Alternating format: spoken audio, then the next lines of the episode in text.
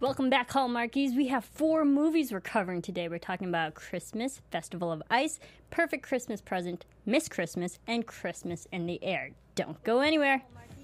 You're tuning into the destination for TV superfan discussion, AfterBuzz TV. And now, let the buzz begin. Hello, everybody. Welcome back to AfterBuzz TV. We are here doing Happy Hallmarkies with this lovely, beautiful music. I was gonna say, is this the softest intro to an after show I've ever been on? I think. Mm, maybe one of the softer ones, definitely. We have a lot to talk about. I'm your host, Marisa Serafini. You can follow me everywhere on Twitter at Serafini TV. Joining me is the lovely voice of. Yes, it's Stephen Lovegrove, and you can find me on Twitter and Instagram at Dr. Lovegrove. And shout out to those of you in the chat and in the comments. Lori saying hello, and Lori, who is, I think, a moderator, if not the founder of a Facebook group where all of you are discussing all of these lovely movies. Yes, she is one of the lovely Facebook admins that helps contain everything and all the craziness and and the comments and everything that everyone wants to talk about during the Facebook. She she helps moderates all all that. So great job, Lori, and everyone uh, who who's a part of the Facebook admin group. You guys are amazing, and we definitely appreciate all your hard work. Um, we have a lot to talk about. This show is going to be particularly covering the last new forced movies of the, the the last four movies that we just watched and just aired on Hallmark Channel and Hallmark Movies and Mysteries. And so, so we have Christmas Festival of Ice, Perfect Christmas Present, Miss Christmas, and Christmas in the Air. A lot of Christmas. Overall, what were your thoughts of these four? Well, okay, first of all, I'm just so glad to be here with you, Marisa, and with you at home um, because truly I have always been such a geek for countdown to Christmas movies. And I mean, I have watched them all religiously for the last at least two to three years. Um, so the fact that there are other crazy Hallmarkies out there that we can sit and talk about them with just makes my life. In terms of this weekend of movies, um, I did not think it was as strong across the board as maybe we got uh, we got off to a start. I thought "Marry Me at Christmas" Marry was a very Christmas. strong start. I thought solid. this weekend was mixed. There was one movie I absolutely loved, saved on my DVR. We'll watch it three more times. There was one movie, it was a struggle. I watched it all the way through for all of you today, but there was one movie that I struggled not to fast forward through or turn off. And then the other two I thought were good. One of them was more my style than the other, but the other two I just thought were good. So those are my overall leaving you hanging cliffhangers. Oh yeah, very tease tease worthy. I'm still wondering which ones you liked and which ones you d- deleted. Well, and I'm we'll hoping see. that we disagree. Well, okay, Yes, before we tell you, what did you all think? Let us know in the comments. How many of the four did you love? Were there any you didn't love so much? Let us know. Yes. So let's start with Christmas Festival of Ice, starring Taylor Cole and Damon Runyan. I'll just say, I'll start this off. I really enjoyed this one. I always enjoyed Taylor Cole and all the Hallmark movies that she's done. I really enjoyed this one. Did you enjoy this one? Is this one of the ones that you liked? I disliked? I did not like this movie. Okay, fair. Um, but but I will say that surprised me because I really like Taylor Cole. And we talked about Christmas in Homestead last week. Yes, we did. love Christmas in Homestead. Uh, she's also from My Summer Prince. If you watch Hallmark year round, I love My Summer Prince. So I And love Taylor Cole. Yes. And I expected to like it because of her. Um, partly, though, I think in my head the whole time I was comparing it to Ice Sculpture Christmas. okay. And that was Starring one of Rachel my Boston. Yes, who I really love. And I think that was one of my favorites of that year. So it didn't live up to that. And maybe I was just stuck in that comparison the whole time. Okay, that's interesting that you brought that up because a lot of people are going to make that comparison because I think that's It's that too was- soon. It that isn't five years out, it's yeah. two years. That was the only Hallmark. I, want to say that was the only Hallmark Christmas movie that had really took um, a topic with the ice sculptures. So it already set this tone of this is what the movie is about. It's all ice sculptures and training and teaching people and, and the art of the practice. And then, yeah, we're going to get another one that kind of has the same concept. But what I took away from this film I, I thought at the end watching uh, Festival of Ice, it was so not like ice sculpture Christmas, and that's what made me happy because yeah, people are going to make those comparisons, but I can completely separate the two because it has the same. No, they were very different. I was just contrasting in my brain the whole time. I liked the dynamic of ice sculpture Christmas better, where they didn't know ice sculpting, and it was this new fun thing that she was learning and discovering. Um, whereas in this one, they were pros. Yes, um, I like that because it it was more of a uh, commonality between the main two stars, where they came together because they had the same similarities, and it wasn't overcoming something and learning something, and that whole learning curve that they had to go through. It was something that brought them together. One was already a passion growing up, and it was something that she fought so hard for to get back because they canceled the actual event. So she that it meant so much to her that she raised the money. Good job on her. Fifteen thousand dollars. And speaking of the money, I do want to say what almost redeemed the entire may pro- we'll say it did. What really did redeem the entire movie for me was that conversation she has with her mom at the end. I thought that was very solid writing and very solid acting. Um, maybe it was the most obvious plot twist in the world that i somehow missed but i originally did not expect that it was her mom who donated um, and I just thought it was a beautiful conversation that her mom was like, I wanted you to have the, the chance to really decide for yourself and make a choice. So I did love that moment and that conversation. And that that did save it for me a little bit at the end. Okay, yeah, that's fair. And then, uh, like I was going to say before, um, also the the so we had her passion for ice sculpturing, and then we had his. He had that passion, but he kind of lost it. It, it was something that was now sad memories for him, and it was something that made him happy again. He wanted to do it. He he didn't really t- want to talk about it, but then he her love sparked his love for it, and I, I really enjoyed that. And with when you talked about the conflict that she has, the, every Hallmark movie has a conflict. I was surprised with this conflict because I really didn't see it. It was more of an internal conflict rather than an external one, which I thought was different from the the general mold of what Hallmark structure is. Is that internal conflict with Emma that whether she wants to be an ice sculpture and like uh, doing things for the town was her passion, or passing the bar exam, which good for her, but becoming a lawyer. What like what are the two different career paths she could have chosen that would ultimately make her happy in the end?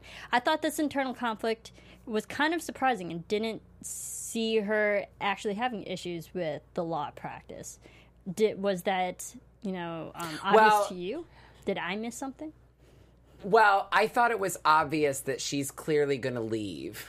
I did think that was obvious. But what was interesting is so many of you, if you've been with Marisa and AfterBuzz for, you know, prior to Happy Hallmarkies, you might have watched the Chesapeake Shores after show. Yes. And what was interesting is Connor left this really stale, awful law firm, right?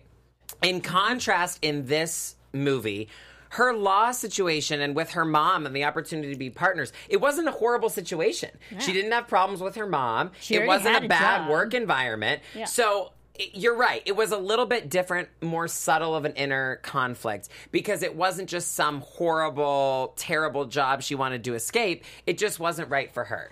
Yeah. But my inner business mind looks at, and I know that, that I just really need to leave that out of Hallmark movies, clearly. But I did see many people on social media discussing this. I don't know that ice sculpting was proven to be a viable career, and she leaves. That's what I couldn't get over with this movie is she left her job for ice sculpting, and I'm like, did we prove that this is like a career that's sustainable for her? Right. Um, and that was also where I questioned too. Um, but I saw it not just ice sculpting as a career, but you know, working and doing and like maybe setting events for her town. You know, giving back to her own personal community and like being involved in in just town affairs. I saw more as that secondary career that she now wanted to do instead of law. Instead. Right. Well, it, it definitely showed there was a passion inside of her that was not being recognized in her current job, and that there was more that she wanted to do with her life. So obviously, I'm going to root for anyone who ha- who goes on that journey and finds that. I just, I don't know. Maybe I just can't get into ice sculpting. I don't know. I mean, I applaud anyone who can. It's such it is an art form that it's underappreciated, and you don't see it as much as. But can you imagine the luck in terms of romance of finding somebody who understood and appreciated ice sculpting at that level? Like that's rare. Yeah, but I think that's also why the the relationship was believable. That someone who already loved it, someone who did love it, but it wasn't as precious to him as it used to be. So, like, I believe that that brought them closer together, and that they wanted to fight for this town event to now, um, you know, perform in, and I, I enjoyed it. This is a good point that somebody is saying in the chat of I wish they showed more of the sculptures. I do feel like we didn't see that many of them. Okay, speaking of the sculptures, we actually have, if you guys are tuning into the iTunes version, go check us out on YouTube. We do have some of the pictures that Taylor Cole tweeted out while she was live tweeting um, through her t- Twitter feed. She has up close pictures of some of the sculptures, which I thought were pretty neat. I mean, look at this. Gorgeous. I mean, we have angels and And it's the- very intricate, impressive art. Detail, like down to the furry hat. You know, the the furry ball on the end of a Santa Claus hat. I mean, look at that. And then you That's know, so impressive. it's it is impressive. I mean, there's like a big reindeer. You can see Taylor Cole's, you know, really enjoying it. There, there were a few sculptures, and I believe there's also a picture where um, she had the writer and producers. There you go. Um, those who were involved in the production aspect of the film. Um, you can see them behind the scenes with the sculptures, and, you, and they are real life size. They're humongous. is it real ice? Somebody's asking. It is real ice. It is real ice. Yes, it is. Um, but I mean, even just the the time and detail it takes, it is an art skill. So uh, I applaud anyone who can do it, and I believe. I really enjoyed the ice sculpture that they made. That they won the actual competition, which was the the memories one, um, where we saw the the building of the town back in the days when it first started, and I it looked gorgeous. Um, but I, what, what did you think of the casting for this? Did you believe the chemistry between the two actors, or just the the the casting of the parents as well? Well, honestly, okay, so let me just preface my comments on this movie. I'm much more positive about the other three. Okay. Um, but let me just preface my comments by saying I do think it's a beautiful and really cool thing that we all process these movies so differently. I was joking with Marisa backstage before we went on air that Yes. um, somebody online was like ratting on a very merry mix up and saying that awful movie with the fiance who goes to the wrong house. That is one of my top three all time favorites. So I was enjoyed reading this one. post like, well, you're attacking one of my favorites. But we all process these movies differently. So we're all Yes. entitled to different opinions. Uh, for me, I think what happened with this movie is I do love Taylor Cole. I didn't Mm-hmm. like the male lead quite as much with her. I didn't necessarily feel that chemistry. Um, I, I ironically I wrote down Lonnie is cute. Why can't she date Lonnie? Um, but I think that was part of my issue. Is I I just didn't love the male lead. I didn't love the chemistry. I still love Taylor Cole, and I still thought it was a beautiful moment at the end with the mom. Not my favorite movie of the weekend though. What I loved was Wendy Crewson. She's an amazing actress who's been in so many things. I mean, you guys go check her out. She has an amazing repertoire in her acting career. Um, I loved her in Saving Hope. Fantastic show. Um, go watch that one.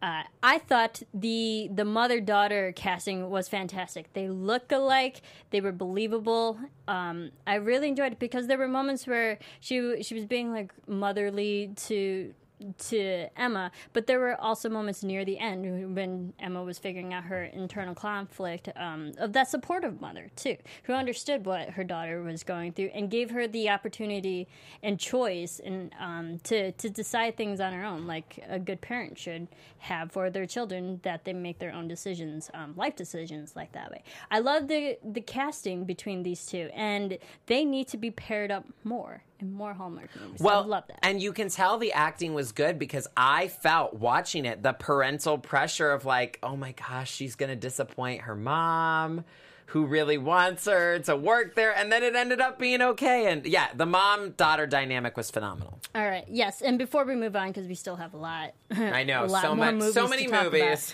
Um, some fun facts about this particular one: many of the extras in the movies were local residents. It was filmed in Elm. Uh, Almonte, Ontario, Canada, and that's actually the second film from Hallmark that they uh, also filmed there. They the last one was Love on a Limb, that also was filmed in Almonte, Canada. Um, great movie. I enjoyed this one. This was one of my more favorite ones out of the four. i'm scared that you're not going to like my favorite so All i'm going to need some support in the so, comments moving on to our second film, which is The Perfect Christmas Present that aired on Hallmark Movies and Mysteries. Your overall thoughts of this one?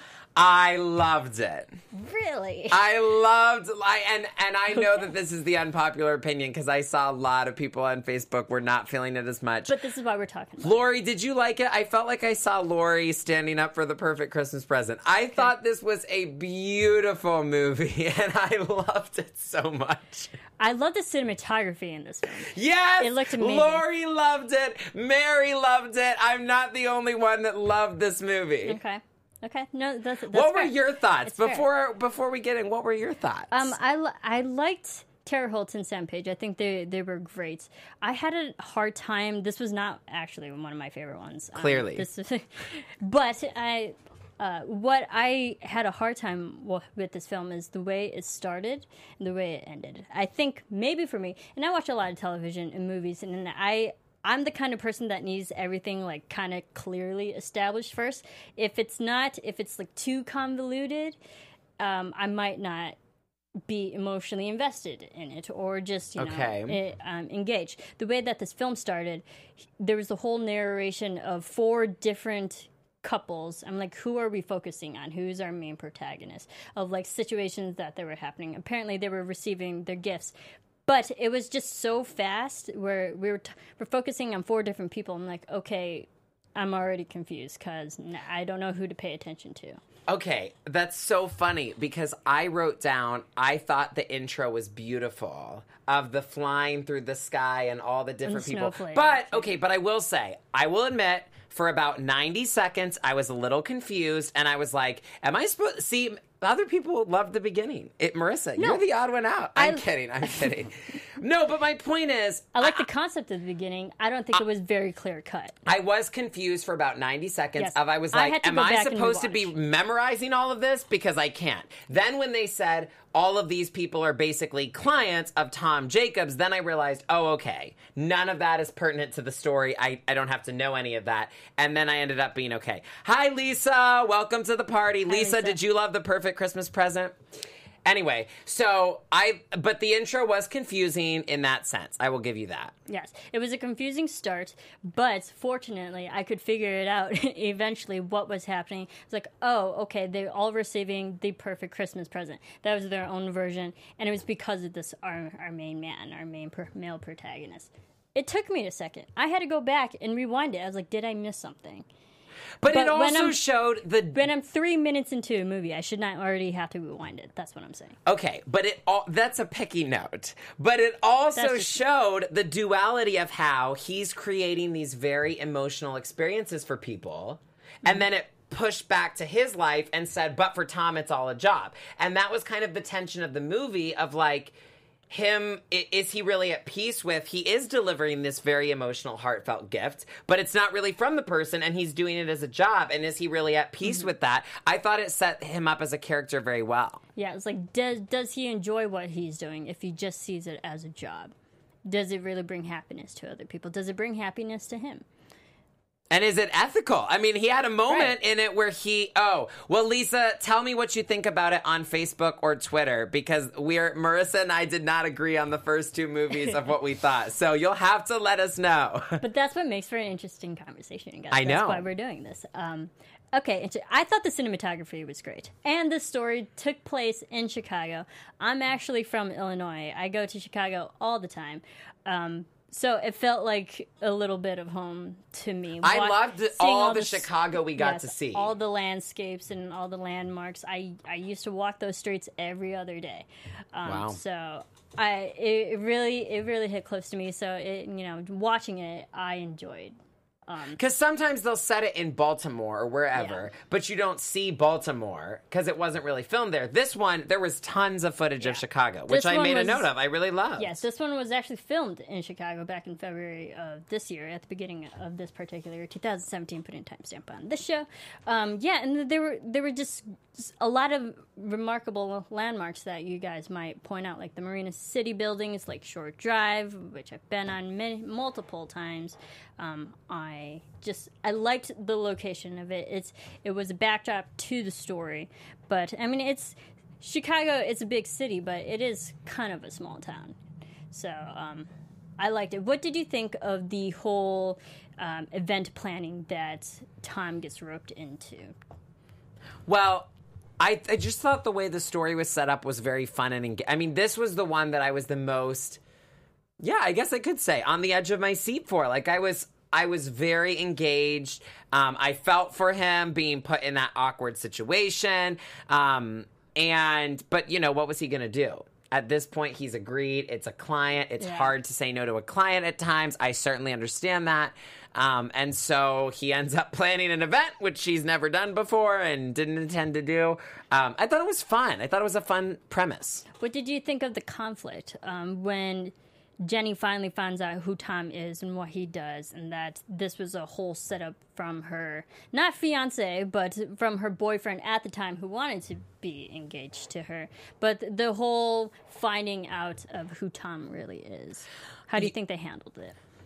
Um, I think it was believable because I wouldn't blame somebody in that situation for being very upset and thrown off by that. Um, I think, you know, to me, the truth is really important to find out somebody is studying you.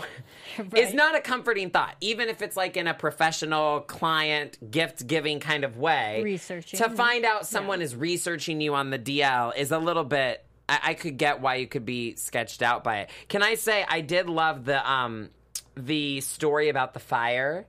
Yes. And the little Okay. foreshadowing there of the relationship tension that was going to erupt. I thought that was great. Did you like that fire romance story? well, it wasn't a romantic story. It ended in a fire. But do you know the actual fire, the Great Chicago Fire story? No. Oh, That's not the story, I assume. That was for the movie. The, I mean, there, based on there's actual a historical event that happened. It was the Great Chicago Fire, where lantern was arguably the the biggest story out there. there there's so many different versions, but the most popular version is that. Um, uh, l- ladies, I completely forget her name. I'm going back in through my Illinois history growing up, but that there was a cow who knocked over a lamp that started a great fire that literally burned a hundred thousand plus homes and went on for like three square miles. Um, and so that's like the biggest problem, but uh, the biggest story of the gra- Great Fire.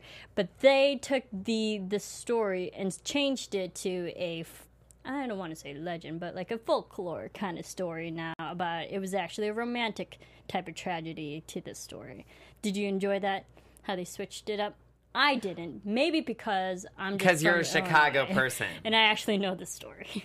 I just, you know, I I thought it was a nice touch. I just thought there were so many nice things running throughout, like her charity work was a very nice touch. I like that. Um, the nonprofit to the story and to the, she could have had another career or like work and i just thought that was a nice touch. Um, i thought the whole blues thing was a very nice touch. The moment where his the album was playing and she walked into the room i thought that was just stunning as a moment.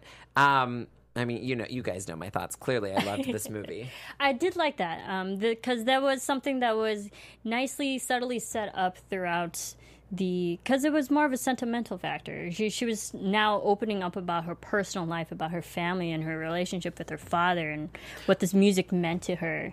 And then he Tom you know took the time to like find and track down this band that meant so much to her growing up. Now, what did you think of Paul in terms of that character, how he was written, the acting, all of it? Did you think that was a believable work addicted boyfriend? I believe it. Um, I I believe that he he wanted the best for his girlfriend at the time, but I and I totally saw that they were gonna eventually break up.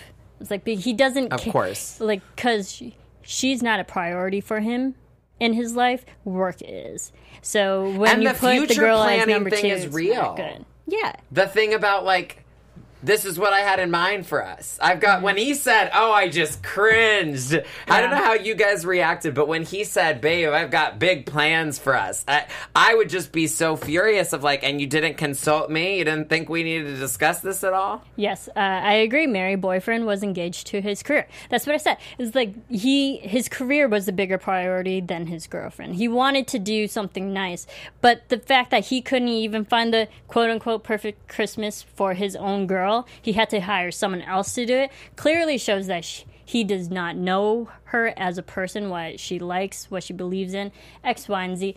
That's why they didn't work out. But when you so I kind of thought that there was going to be a conflict between the friends now, the Paul and, I know. Tom. But I'm glad that was actually wrapped up because Because usually it doesn't get yeah, wrapped up. like because Paul realized that they probably weren't the best together. Um, Paul and Jenny, And I think good And on he- him he for coming that. around and being for for him to recognize we're not great together, that's one thing. But for him to actually come around and support Tom being with her, I thought was a very nice talk about a true happy ending there. yeah, like I liked that brotherhood because that could completely go against the bro code, Right. But it, Oh, he did. Oh, Oh, no, Tom broke the bro code. against the bro code. But can but I- he was supportive of it. And can I say, I with this, um, I just had a brain freeze. It snowed over. Never mind. Go ahead. Okay. I don't remember. Um, overall, visually, I loved the look of it. It did not look like a typical harsh lighting of Hallmark movies in general. I, uh, there was actual cinematography and cinematic value to this. So, uh, can do you know anything about this? If anyone did, I feel like you would know this. Some people were saying online it it felt and looked different than a normal Hallmark movie because it was a different production company that they just bought it at the last minute. I don't know any information on that. The feel was different, but what I was going to point out is I loved the piano score. Like Oh, there yeah. was there was Silent Night and all of these other Christmas carols, which is why we let in with it. But if you guys go back and watch it, or for those of you who haven't gotten a chance to watch it, um, there was the the most beautiful piano score incorporating all of these Christmas carols. That was really, I thought, the touch that made it just so over the top, an excellent movie. Okay, I'm looking it up. Thank you, IMDb. Um, for the perfect Christmas present, the filmography was uh, Sage Bell Films. There you go. That um, that overtook the, the Which is not the usual. Um, they they haven't done. They've only had a handful of movies. Um, they did Mr. Christmas, um, Road Less Traveled, Forsaken Bottle. They're they're not as well known, but after this film, they're going to be well known. Um, so good for them. And Mar Vista helped distribute this film. But Lori's right. It did look softer. The colors seemed different. I mean, it, I, I love the color palette of this film. What honestly stood out to me is, and maybe it's just my personality type, but watching this movie, having just watched Christmas Festival of Ice, I found the dialogue of Perfect Christmas Present to be so well written, so refreshing, so realistic. I was like, this, all of these characters are believable. Paul is talking the way this character would talk, Tom is talking the way a Tom would talk. I thought the dialogue was also fantastic. I just really, whoever made it, I loved. Yes, I thought that the, the dialogue was very conversational and very believable. Um, I could understand that Jenny was uh, like a quirky, nice kind of girl who didn't really know what she was doing, so she'd try to find help from anyone who was willing to to help her. I I, I did like the character development in this particular film, and visually, And the again, I line with the right person, it's painfully obvious. I loved that. Yes, yes. Dialogue was believable. I agree. I agree. Um, so here, here's my little tidbit, or well, like if you like this film, it was filmed in Chicago. Um, as a fellow Illinois person native to you. I'm not from Chicago, but I feel like I am. I practically grew up there. Um, I highly suggest if you're ever in Chicago, take the architectural tour.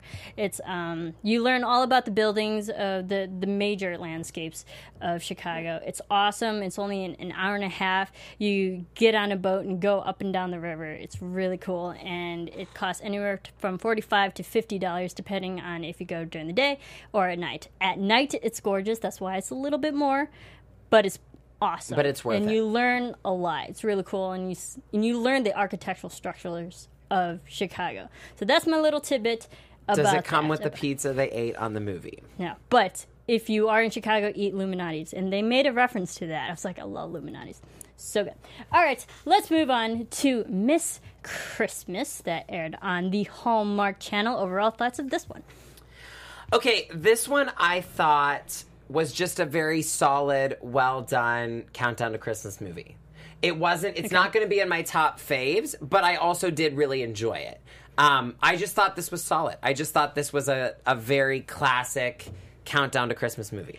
I liked it. I, I admittedly I really liked the Hallmark movies and the the movies and mysteries ones were the ones that weren't as strong for me personally.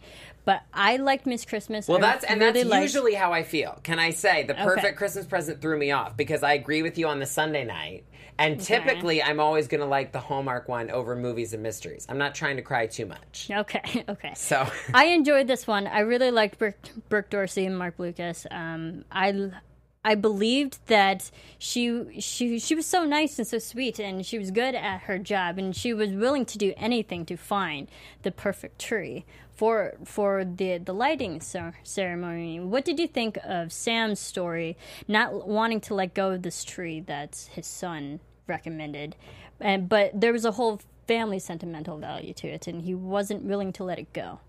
You know what it reminded me of is the a dynamic. I feel like it with the people who watch and listen to this show, they'll know the reference. It reminded me of Christmas Incorporated because I love the dynamic in movies when Rhimes. somebody's in business and then we see the people side of it. Like they want to lay off a factory of people or whatever. Right. And then they see the people on the other side. That's kind of what this was is she's looking for a tree and it's her job and she really wants to deliver a good tree and then but there's people with like a sad story on the other side of it. And that's kind of what it reminded me of and I love the stories about the people behind the business of things. Yeah. Uh, I I agree, Laura Pearson. The sweater has to go. What did you think of the ugly sweaters between? Okay, there were sweaters in both movies. There was. Um, both was an the actual- Sunday night movies. It was Ugly Sweaters Sunday Night. Um, one of them I actually liked. I don't remember which one it was, but there was one that I thought to myself I would wear. Um, but, but I mean, they're definitely not extremely attractive. That's for sure. No, they weren't, and that's that was the point. I I laughed at it. I got a good chuckle out of it. I really enjoyed the fact that Holly just came to Kloss, Wisconsin. Granted, this was the second film that kind of technically quote unquote took place in Chicago, and then they went to Wisconsin, another state that I currently always visit all the time too. Um, Midwest, yes, I understood that that vibe of it.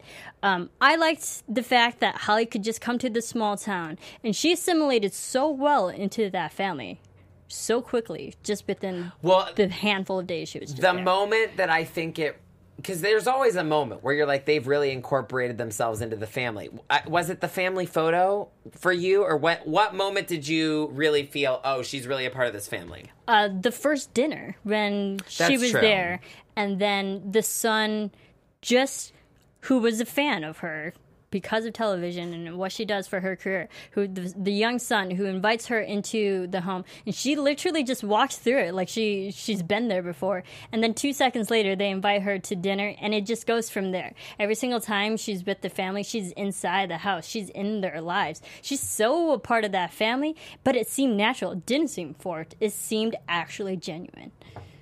And and that's true because that goes beyond chemistry of two leads.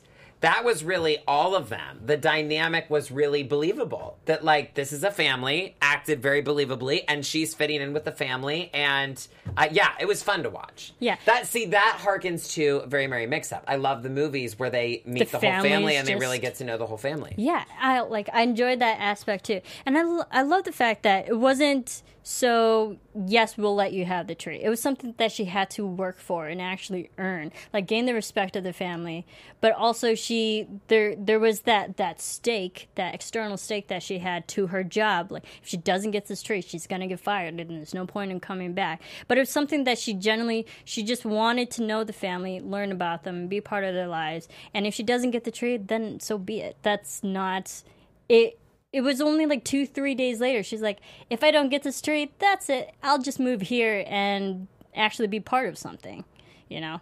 Um, I, I like the fact that she actually had to work for for this tree it wasn't just given to her. She she worked And she it. almost lost it. She did. In the very dramatic truck driving away moment. what did you think of now here's the conflict of this particular film the overhearing of a conversation over the phone where he thinks that she's going to just get the tree and leave leave the family after she spent so much time with them just up and leave them. Well, I mean, it's one of those. I wish they would have, as always with the conflict, if everybody would just sit down and talk with it, was talk about it, we could resolve it. But I actually thought it was very believable. If he had heard that part of that conversation in that way, I would have been upset too. And I thought that that was a very believable way for that to have gone down. It was a believable exchange, lost in translation.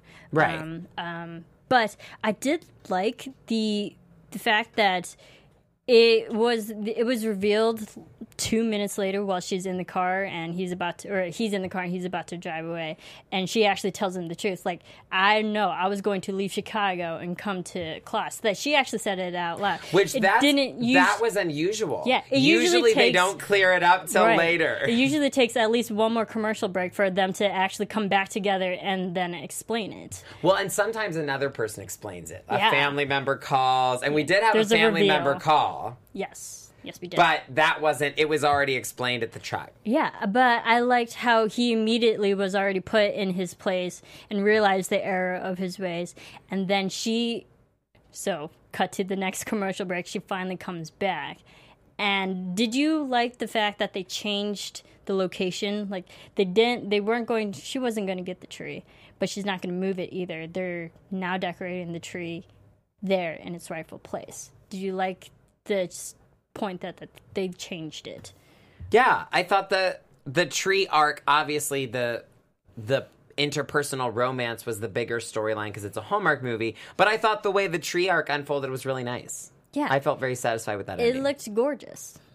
And, uh, and there was the whole thing where she's like, "It's okay for her job, um, for for Holly's job." She's like, "It's okay if we don't get this tree. We have a backup." And we never saw the backup because that wasn't, you know, an issue anymore. That's not something to focus on. It was just this one main tree that has to stay where it always should have been. I liked it. They they brought the focus back to Kloss and not the Radcliffe Christmas lighting, that actual event. It was sweet. I actually enjoyed this film.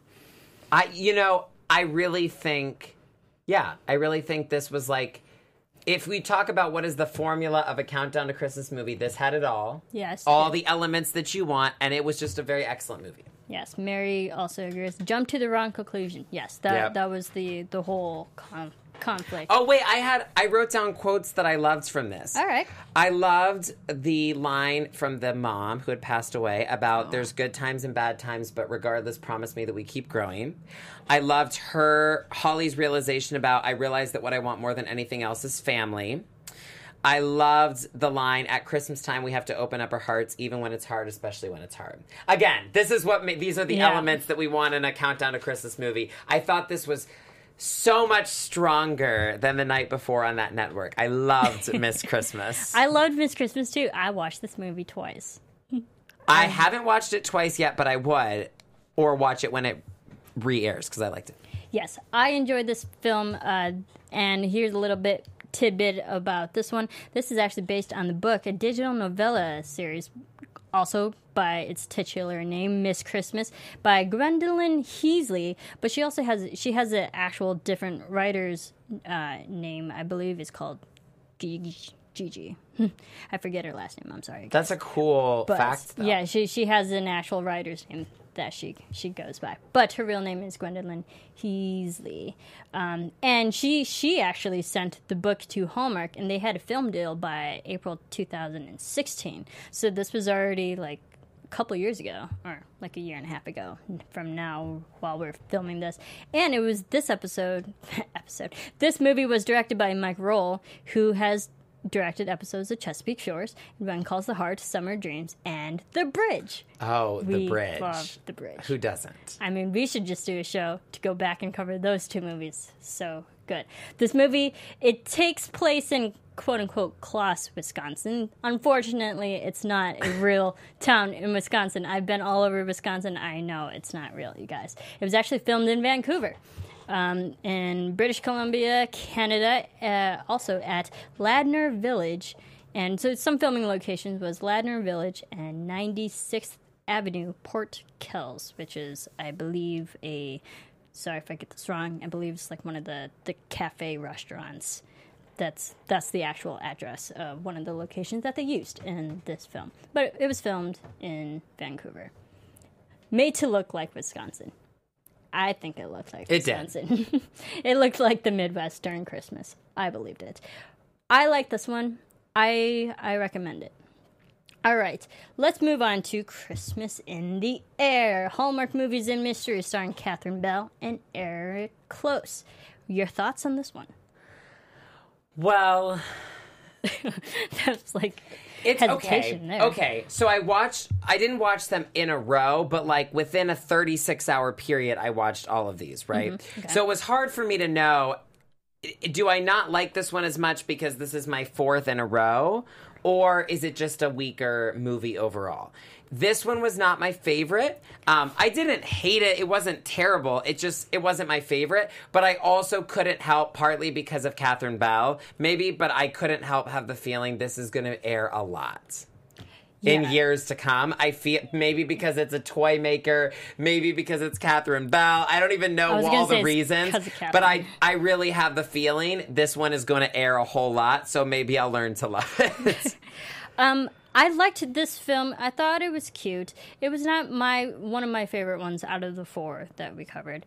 I It had I its did believe- moments. yeah, I did believe Lydia and Robert to each other. Um, I believe that his life was a chaotic mess. He needed help with his kids. He seemed like a good, genuine guy who cared about his work, but also equally cared about his kids. And we just talked about a film where the man just only cared about his work. So, like, I, I like the fact that Robert like he had his heart was in the right places at the right time when they needed to be. Um, I like Eric Close. He's great. He's a good actor too. and I liked Lydia's character being a strong. Not a workaholic, but not also the frazzled, disorganized, like ditzy girl. She was like a strong. She's good at what she does. She's a professional. I like that she was like a professional woman, good at her job, good at what she does. I liked her character. Yes, she was a professional organizer. My other co-host James Lack Jr. is a self-proclaimed professional organizer. Um, he would enjoy this film, and he also likes Catherine Bell. Uh, I you go. I believed that that Robert needed someone in his life to just like help him slow down. Sometimes you need that person to like just open Which your Paul eyes could have used you. her as well. Yes. Yes. Really, more than the gift giver. Paul from the perfect Christmas present could have benefited from someone helping him slow down. Yes, exactly. So uh, I like the fact that you know sometimes in life when your life gets too crazy, you always have that one person that kind of makes you like take a moment to realize what's around you, and that's what Lydia was towards him. Um, what what did you think of the the conflict though? The not at the end where uh, where Robert was finally getting a hold of separating his work life to his personal life, but in the end, still marrying the two together. Like he he couldn't find that separation. See, okay, to me, I didn't like that conflict, nor did I think it was as believable as the Miss Christmas one. Because with that, I was like, i even if this is her job, couldn't she ask a simple question and say, "Why are you working the night before your dinner?" And he could say, mm. "Oh, because I was put in this position by someone who promised that we're going to have a new idea for them tomorrow night at dinner." Like I I felt like there was a logical explanation and that I guess all conflicts, if there's a lost in translation issue, they could have been avoided. But particularly that one, I didn't like that as a conflict. So people are saying uh, they would have a hard time having someone go through their personal things. That I agree. Now, wait, why is it not believable that Robert would have the money to afford her services? Is are we? Was he not supposed to be doing well financially? Was it? Well, I think the the whole the the big thing for for that Trent toy business was that they were finally getting an investor because they were just creating things out of That's passion. true. They weren't making That money. I that's a valid point. So it, it could be that like like they're they're working well, but they're not making any money. Therefore, by extension, he probably couldn't afford an organizer. But money, let's be clear, money doesn't really with personal shoppers with any of these things. Mm-hmm. Oftentimes in Hallmark movies, money doesn't really exist. We just ignore it because because they've got to hire someone for the leads to meet each other. So Yeah. sometimes you just kind of ignore it in these movies. they're they're a little. I would. I'd like to say they're meet cute in the when they were shopping and they first meet each other, and he's so busy in on a phone call meeting that he writes on her organizational whiteboard. I was like, ooh, if you touch my stuff, no, red flag. But that's me personally. But I did enjoy that because that's how they had they had to clash with each other. Their busy Right. lives had to clash with each other. That's the only way that they would cross paths. So that I found believable. That's true. I don't know. I someone Lisa said we were just discussing in the Facebook group. Sometimes we like a movie better the second time we watch. That is very true, and that was my experience with One Starry Christmas, which is now one of my all-time favorites. I liked it more the more I watched it. That's queued up on my DVR to record tonight. Please let me know how it is. But uh, that may be the case, Lisa and others who were discussing that, because if I watch it not as the fourth one in a row, I might be seeing it with more fresh eyes. Okay, yeah, that's that's fair. Um, what I loved about this particular one were like there there were moments where they were talking to each to each other, and you can just believe their crazy lives, and they forget to to breathe.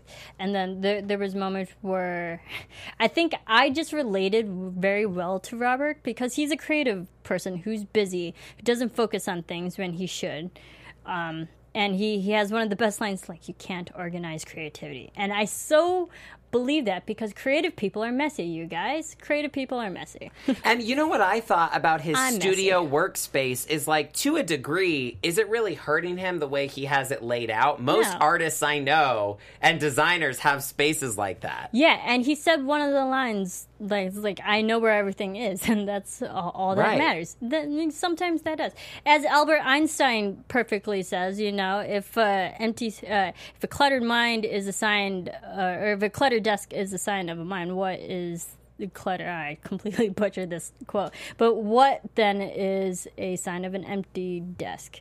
You know is that a sign of an empty mind? I you know it goes along those lines I agree. It takes me 10 seconds to mess up a desk. If anyone knows me, my work space is completely crazy every single day.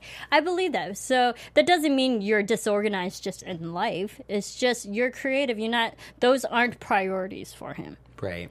And so he had someone to help make that kind of a priority to get his life somewhat back on track. I I just you know, I recognize Robert in so many ways than one. Um, this movie was directed by Martin Wood, who also has done Chesapeake Shores, Aurora Teagarden movies, Summer in the Vineyard, and The Perfect Bride, Love Locks, and yeah, What a good list. yeah, I mean he he's done a lot, and of course Catherine Bell's just been in everything of Hallmark, Good Witch, everything. I I literally have in my notes just everything, but. So this this was not one of your favorites, but My favorite two were Miss Christmas and The Perfect Christmas Present. And those of you who watched them all in the chat or in the comments, let us know what your favorites were.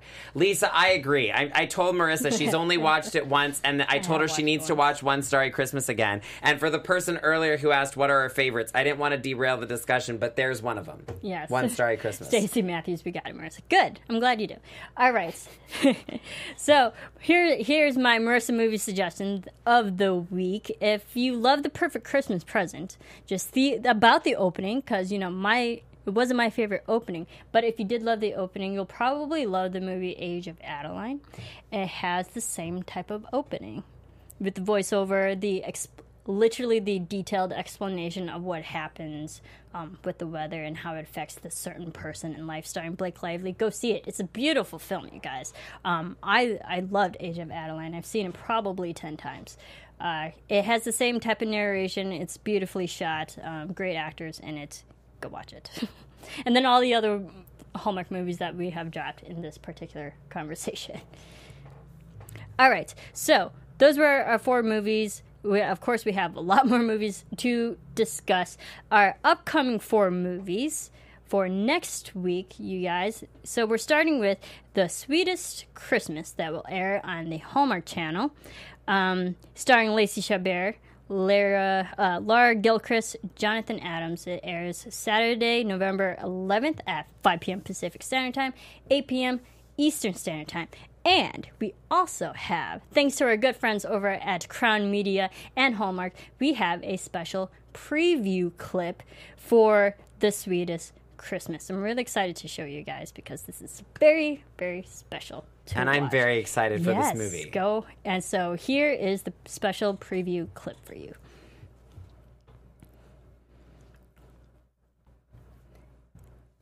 Why do I feel like I'm a kid who's being called into the principal's office? That's because you are. Listen, um, before your dad died, he asked me to look after you.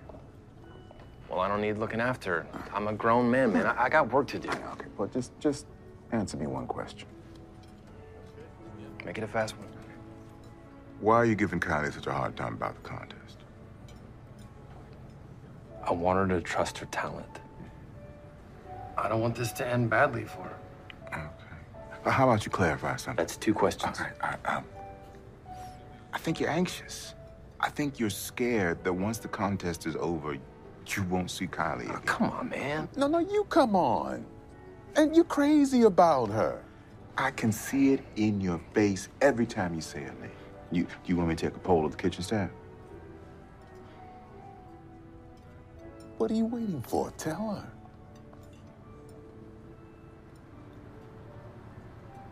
I wanted to like a hundred times. I just, I don't want to be that guy. What guy? That guy who thinks this time it's going to be different. Are you kidding me? If people didn't think this time is gonna be different, they would never go on a date. You can call my wife and ask her. Our whole marriage is based upon those words. Those words should be engraved in schools and churches. Why? So we can get people's hopes up? Do you want to live a life without hope? Yeah, man. Yeah. Oh my goodness. I have chills from the clip. I mean, What just- a what a Hallmark movie. I'm already ready for I was already ready for this, but I'm even more ready for it now. just this minute and a half watching and we didn't even get lacey who's the main star of this particular film but like a sincere conversation between the men and i think that's what hallmark does a great job of establishing strong protagonists um, male protagonist. but you have it seems like a very healthy relationship between these these two guys who are good friends giving each other good relationship advice yes i'm So already good. set for that. So that's the, the sweetest Christmas, you guys.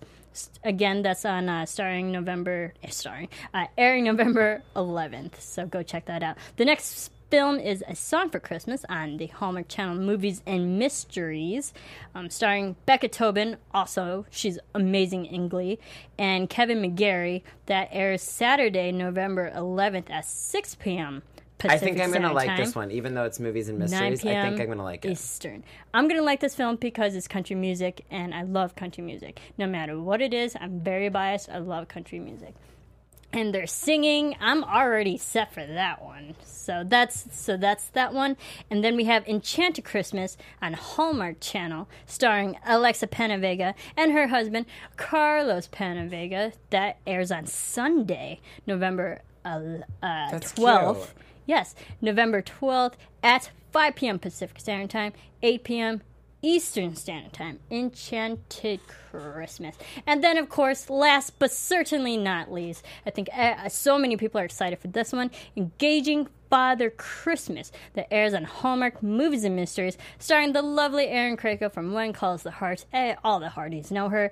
Um, Love her. And Niall Matter, who is also just in When Calls the Heart and other Hallmark movies as well. That airs Sunday, November 12th at 6 p.m. Pacific Standard Time, 9 p.m. Eastern. And we also have another special preview clip for this particular film as well. So, Hearties, go crazy. I'm excited to show this to you guys. Let's do it. Did you ever hear the story of how we bought this cottage? James had just been cast in his first Broadway show. I don't even remember the name of it. But he had a day off, and we wanted to get out of the city, so we took a drive. How we ended up here in Carlton Heath, I will never know, but we fell in love with it.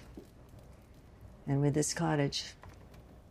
So you bought it? Oh, heavens, no, we couldn't afford it then. But the show had a good long run, and there were other shows, and eventually we scraped together enough for a down payment. Now, this was our very first real home. Must have been wonderful. Yeah, we spent more and more time here. It was wonderful in every season, but something about Christmas. Christmas was the most special. Awesome. Also starring Wendy Malick, who's fantastic. I actually interviewed Robin Jones Gunn, who was the writer to Finding Father Christmas and Engaging Father Christmas last year. Go check out our amazing interview on Book Circle online. She was fantastic. In that interview, she got real and emotional, and it was just she's such a sweet lady. Um, Engaging Father Christmas, the the very anticipated film uh, sequel to Finding Father Christmas, starring Erin Krakow. Everyone's excited. I'm so happy to talk about these films.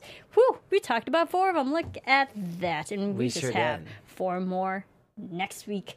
And we also have a special guest next week, Hearties. We have your lovely and a good friend, a good, sincere, close friend um, of mine that I can proudly announce for, for next week that you guys might know of.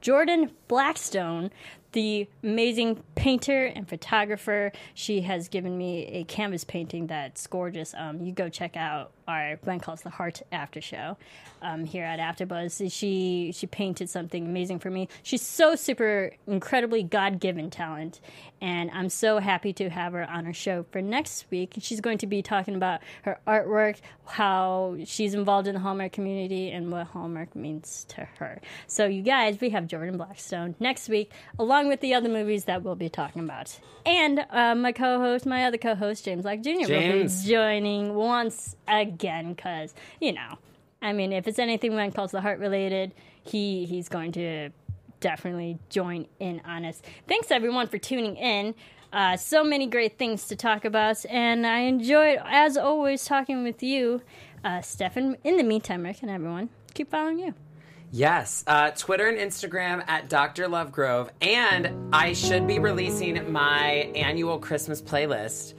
as of this Friday or Saturday. So I'll make sure to share the link. christmas playlist where is it available is it itunes Um, spotify Apple and Spotify. Okay. Um, and I will post it on Facebook, but I will put the link up on Twitter as well for everybody there. But it's 100 songs. I re- refresh it every year, and I'm, I'm just so excited. I'm excited. I was literally listening to Christmas music in the booth while I was preparing all of our shows today. it just So, puts I you in an energy. And Countdown to Christmas on the TV, it just works. Yes, I'm, I'm so happy to have this show and talk about all these Christmas movies with you, with all you Hearties and Chessies and Goodies and Hallmarkies. That's why we do this. We, we really do uh, love this show. Um, thanks, everyone. You can follow me on Twitter at Serafini TV. Keep following all of us here at AfterBuzz at AfterBuzz TV on Facebook, Instagram, Twitter, all those fun social media platforms. We have so much, so many movies to talk about now, and we will see you next week. From executive producers Maria Menounos, Kevin Undergaro, Phil Svitek, and the entire Afterbuzz TV staff, we would like to thank you for listening to the Afterbuzz TV network. To watch or listen to other after shows and post comments or questions, be sure to visit AfterbuzzTV.com. I'm Sir Richard Wentworth, and this has been a presentation of AfterBuzz TV. Buzz you later. The views expressed herein are those of the hosts only and do not necessarily reflect the views of AfterBuzz TV or its owners or principals.